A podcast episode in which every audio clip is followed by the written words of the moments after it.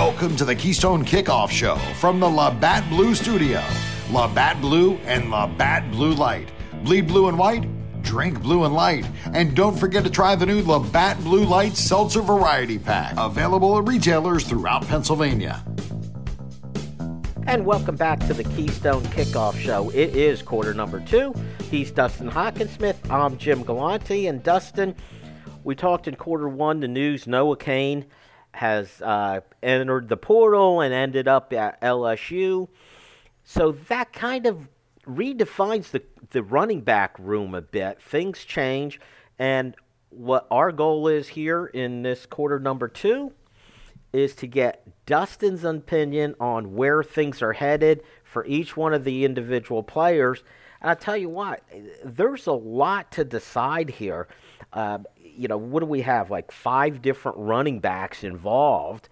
And you could see this ending up a lot of different ways. First of all, overview. Who's going to end up being our number one running back next year, Dusty? Where? How is this going to fall out? Uh, I would be stunned if we're sitting here next year and Nick Singleton had not won the job and had a really good freshman year. That would be a surprising thing for me, um, just because of what you see on film, what the evaluations are of him, what his dimensions are, what I'm sure it looks like his physical testing numbers will be. But as much as anything, I mean, he just seems like a solid, grounded, disciplined, hungry kid. And I think when you watch him run the ball, I think those qualities show up. And as much as you love the physical stuff, just running like you will not be denied is such a huge characteristic of a running back. Uh, and I think um, I think Singleton can run through guys or around guys. I think he can run inside the tackles. I think he can do his work outside the tackles. I think you can use him in any number of ways. Um, so to me, I mean, it's been a little while since Penn State has had a three down workhorse. You know, I think probably what Miles Sanders, right? Um, that that oh. you could legitimately say can do it all. Journey Brown was on his way there he was on his way there. Ab- absolutely, he was there. I-, I, was excited to see what he was going to do in 2020 before his unfortunate um, heart situation. So I, I believe he would have been. But and Journey Brown is is where Journey Brown left off in the 2019 Cotton Bowl. That is my comparison for Nick Singleton he was spiking dudes' helmets off the ground because he was not going to be stopped short of the goal line. That's the way Nick Singleton runs. And so that that visual of Journey Brown is exactly what I foresee of Nick Singleton, where he will not be denied his place in the end zone. And uh, you know, there's just no way of of replicating that. Not everybody has that. Some guys are really, really good running backs, but some guys run it like it's the last time they're ever going to touch football that's Nick Singleton. And it's hard for me to believe that through the winter, he's not going to work like crazy. Through the spring, the coaches aren't going to be like, whoa, you know, we thought he was good, but we didn't know he was this good. And then in the summertime, it's like, yeah, he's our best running back. You know, that's that's how I th- expect things to progress. And Penn State needs that. They need that Absolutely. next guy. It's got to be. He's got to be the successor to the, Barkley, Miles Sanders, Journey Brown. He's got to be that next guy. But there's still several other guys in the room, Dustin. Let's take a look at each one of them. Let's start with Devyn Ford. Where does he end up? I'm still predicting that Devyn Ford ends up in the transfer portal. I don't feel like I, you know, I'm, I'm about 51 49 on whether he sticks around and whether he doesn't. Um, the, the, the fact remains that he's been on campus for a few years. Um, the consistency hasn't developed. Uh, his role hasn't developed, and you know maybe behind the scenes, his relationship with Ja'Juan Seider is great, and maybe behind the scenes he's super happy. And you made this point too that that you know he, the Penn State way of life, the campus uh, life, the friendship he's friendships he's got on the team, his relationships outside of football. Maybe all this stuff keeps him around, and it's not just about football and his role. So the, you know, the, and and you never know. There there could be a lot more to this that is keeping Devyn Ford around. There's also the element, Jim, that he just needs a year. You know, he just needs a season. You know, I mentioned Miles Sanders a minute ago. Miles Sanders is perfect proof. You know, as a freshman and sophomore, you couldn't have been sure that Miles Sanders was going to burst on the scene the way that he did, but he did because he's got that raw physical ability. Devyn Ford has some raw physical ability. You know, he can do some things that no other back on the Penn State roster right now can do, but he's just got to tighten it up He's got to run with more efficiency, in my opinion. He's got to practice better, it seems, just reading the tea leaves from James Franklin. He's got to be more consistent in the way that, that he goes about his, his business as, as a football player. But you know what? I mean, even as a complementary piece, you don't need that one year for Devyn Ford to be a workhorse or to be the lead back or any of that.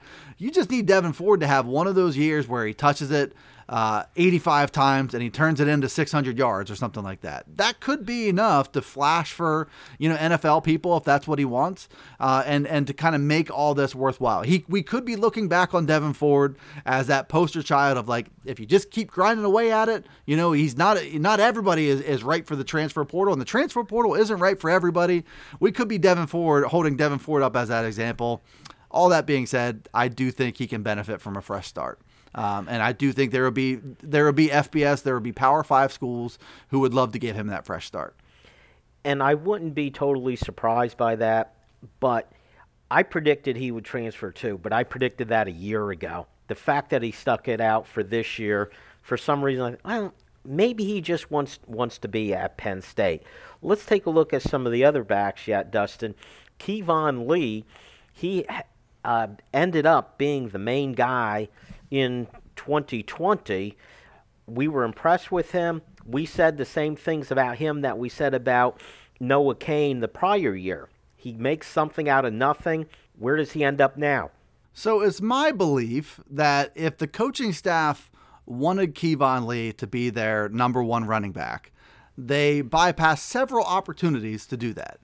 Coming out of camp, you know, when Noah Cain, it was pretty clear that he he wasn't really the guy midway through the year. I mean, there was all kinds of good reasons to, to go with Keyvone Lee there, and they, they didn't do that. Um, so I think that probably says something about the viewpoint of, of Keyvone Lee, his present, his future, whatever. Um, he like he's got a, a, a pretty nice skill set. You know, he weighs 230 pounds. Um, he can run with a little power. He's got some pretty good bursts, and I felt like his burst was better this past season than it was the year before. Um, in, in 2020, looked more like Noah Cain, where he, okay, this this guy is not gonna not gonna run away from anybody. He's not gonna streak through secondaries, but he's gonna be good for 8, 10, 12, 14 yard gains every so often. Uh, this past year, it looked like he was trying to be more than that, and I don't think he I don't think he really is more than that. Um, when you're 230 pounds, I think you got to run with more power um, behind your pads than than he than he has done. Um, so I, I, do feel like he's got a place here. Um, but in a perfect world, I think the coaching staff would love to use him as a change of pace and and not as his as a primary guy. I think Nick Singleton is everything you could want in a running back. If you need to run power, you need to run sweeps, he can do that. Keyvone Lee can come in and, and provide a different look and and kind of take the load off Nick Singleton. That's how I expected to play out. I don't expect and and again, I mean, I think I've said before week one, you could very well see the veteran commodity be your starter until it's perfectly crystal clear in competitive situations that Nick Singleton is the best running back. Maybe you don't really feel comfortable with that coming out of camp. That's fine. I think it's going to be pretty early in the season, if not week one, that Nick, Nick Singleton is the number one running back. And I think Keyvone Lee is better suited to be the number two. And the good thing about running back versus quarterback is you can rotate the players in. It doesn't have to be all or nothing. So you could have earlier in our uh, show we talked about Micah Parsons. Remember him as a freshman, not starting, but he was on the field uh, a majority of downs. I can see that with Nick Singleton. Perhaps the forgotten man in all this is Caziah Holmes, who, because of injuries and everything else, he along with Keyvone Lee were the two running backs in in 2020 he ended up redshirting this past year. I don't know, Dustin, was he nicked up a little bit at the start of the year, which maybe led to this? But they had like five running backs. Somebody was going to be the odd man out. And in a way, it was kind of logical. Him, he was still a young guy, was forced in as a freshman. Maybe this was kind of the makeup call to get that red shirt in. I, I think that's a really good point, and and it, it, makes sense that the coaching staff approached it that way. Maybe he just wasn't really ready in 2020. They had to burn his red shirt because they didn't have any other options. Um, maybe he just wasn't ready enough to really compete with those veteran guys just yet. They they had a little bit more trust uh, from the coaching staff than than Holmes did, but he he really is that guy that that you have to say um, just because we haven't seen him doesn't mean he doesn't have ability. Um, doesn't mean that he he you know we we got to forget about him because we haven't seen him. I, I think we just got to keep in mind that that I I still think that he can run. He's a former four star from Florida. Um, he, I think he's got plenty of ability that we should probably see in 2022. Now, if, if the 22 season comes and goes and we're still having this same conversation about Caziah Holmes, then maybe it's time to say, okay, what's taken so long? But I think just because it's been two years, one of those years was was a forced burnt red shirt. Last year, they had plenty of veterans. I would have loved to see, and I'm sure a lot of Penn State fans are, are with me on this. I would have loved to see anybody else run the ball for for a time for this Penn State offense, but it wasn't Caziah Holmes. Um, I, I, still think you got to keep an eye on him. I I am projecting that he's the number three behind Keyvone Lee, and it's not based off anything more than than gut feel uh, and the fact that um, they probably will want to uh, preserve Kaytron Allen's red shirt, and uh, you know that that's just my forecast for him too. And of course, part of this discussion is who stays and who goes. Um, you know, two years ago in 2020, you had Caziah Holmes have to play because of injuries and medical condition of Journey Brown. He was forced to play. Last year, especially with the transfer in of John Lovett, you had um, you know five guys, and you couldn't play five guys. He was odd man out. So now coming in this year, and I realize again transfers potential transfers and injuries are always part of the equation. But if everybody comes back, Kaytron Allen, the other freshman run incoming freshman running back, he might be the odd man out this year, just like Caziah Holmes was last year. Yeah, you, you look at um, you know the most logical odd man out um, and by the way, you can't play five guys, Jim, but you can have five guys for lunch. And now I'm thinking about it. Thanks a lot. Um, but Kaytron Allen is is the mo- is the most logical guy to be last in the pecking order. Not because he's not good, not because he's uh, he, he doesn't have an exciting future, but just because of the mix of, of players that they've already got back and what his skill set is and where that skill set might fit in. You know, again you know, Nick Singleton being so complete, in my opinion, doesn't mean you have to force anybody in because you need a power back or you need, you know, a change of pace back. You need a, a quick guy. What? Because you've already got all those things in one and Nick Singleton. And what the coaching staff can do is just really look at this group, you know, truly and say, you know, who who are our best backs. And uh, Kaytron Allen, I think it's going to make sense with the two running backs coming in for him for him to redshirt this year and have that extra year of eligibility. I think he's going to be a really good player. I just don't expect to see him in 2022. And again, once more, injuries, portal could throw everything we said into disarray, Dustin.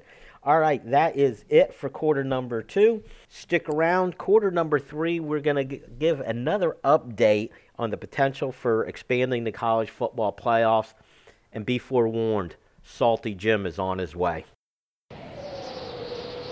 This is where the temperatures are unkind. This is where water freezes in the blink of an eye. This is where the wind bites harder than a mid ice cross check. This is where the beer is always on ice. This is Labatt Hockey, played the way Mother Nature intended. Labatt Blue is proud to support pond hockey and all the hardy souls that like to play it cool. This is Labatt Hockey. Beer, Labatt USA, Buffalo, New York.